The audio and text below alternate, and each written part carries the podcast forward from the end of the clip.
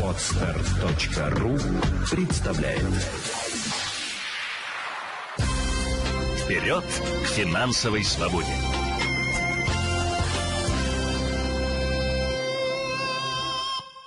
Поговорим о новом виде налогового вычета, который может появиться уже совсем скоро. Дело в том, что в Госдуме предложили ввести социальный налоговый вычет для несовершеннолетних, которые ведут активный образ жизни.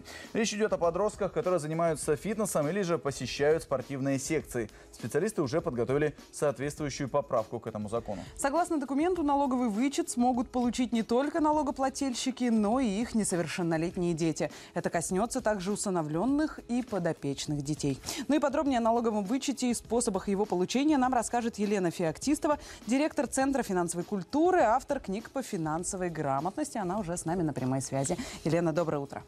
Здравствуйте. Елена, расскажите, как этот новый вид налогового вычета будет работать?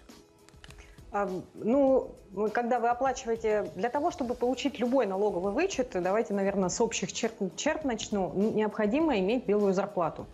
А, дело в том, что ни индивидуальные предприниматели, ни самозанятые не смогут получать никакие налоговые вычеты, так как они не оплачивают 13% в бюджет. Э, и, соответственно, нет права на возврат. А те люди, которые официально трудоустроены, которые оплачивают 13%, они имеют право, собственно, на социальный налоговый вычет. Это не только фитнес, но и еще и медицинские услуги, обучение где-либо, э, оплата полисов долгосрочного страхования жизни – в том числе и имущественный вычет. Это когда мы покупаем с вами какой-то объект недвижимости э, и вправе получить э, часть денег обратно. А, как будет работать? Если несовершеннолетний трудоустроен, то он, соответственно, сам может подавать, или же он может подавать самостоятельно и показывать о том, что ему оплачивали родители. Если мы говорим про какие-то ограничения, сколько максимальную сумму мы можем получить и можно ли суммировать несколько налоговых вычетов?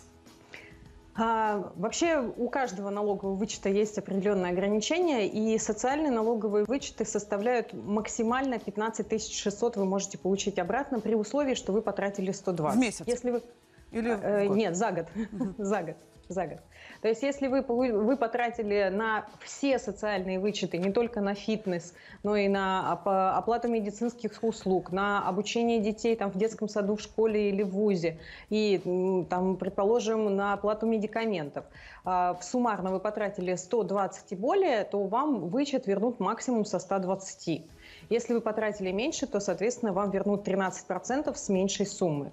И расчет именно идет такой, что если 120 потратили, то 13% это 15 600, и вот 15 600 к нам возвращается в карман. Елена, какие еще виды налогового вычета вы бы лично добавили? Вот чего еще не хватает? А, вообще, которые, которых, которых не еще не существует, но было бы неплохо, чтобы существовали. Или, в принципе, а... хорошо было бы вообще за все, в принципе, получать этот вычет?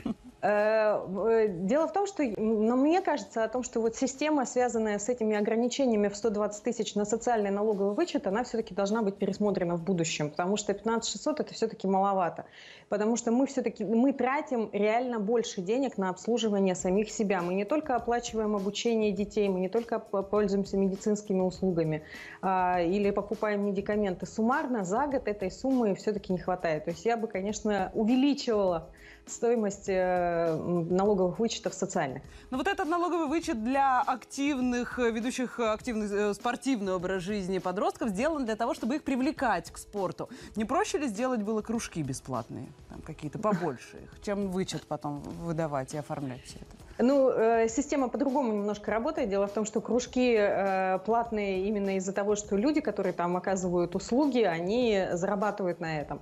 А если делать кружки бесплатными, тогда нужно будет выделять зарплаты сотрудникам, которые будут вести эти кружки. А здесь, соответственно, дополнительные расходы возникают помимо того, что зарплата, еще содержание и различные взносы в пенсионные, в налоговые и так далее, и так далее.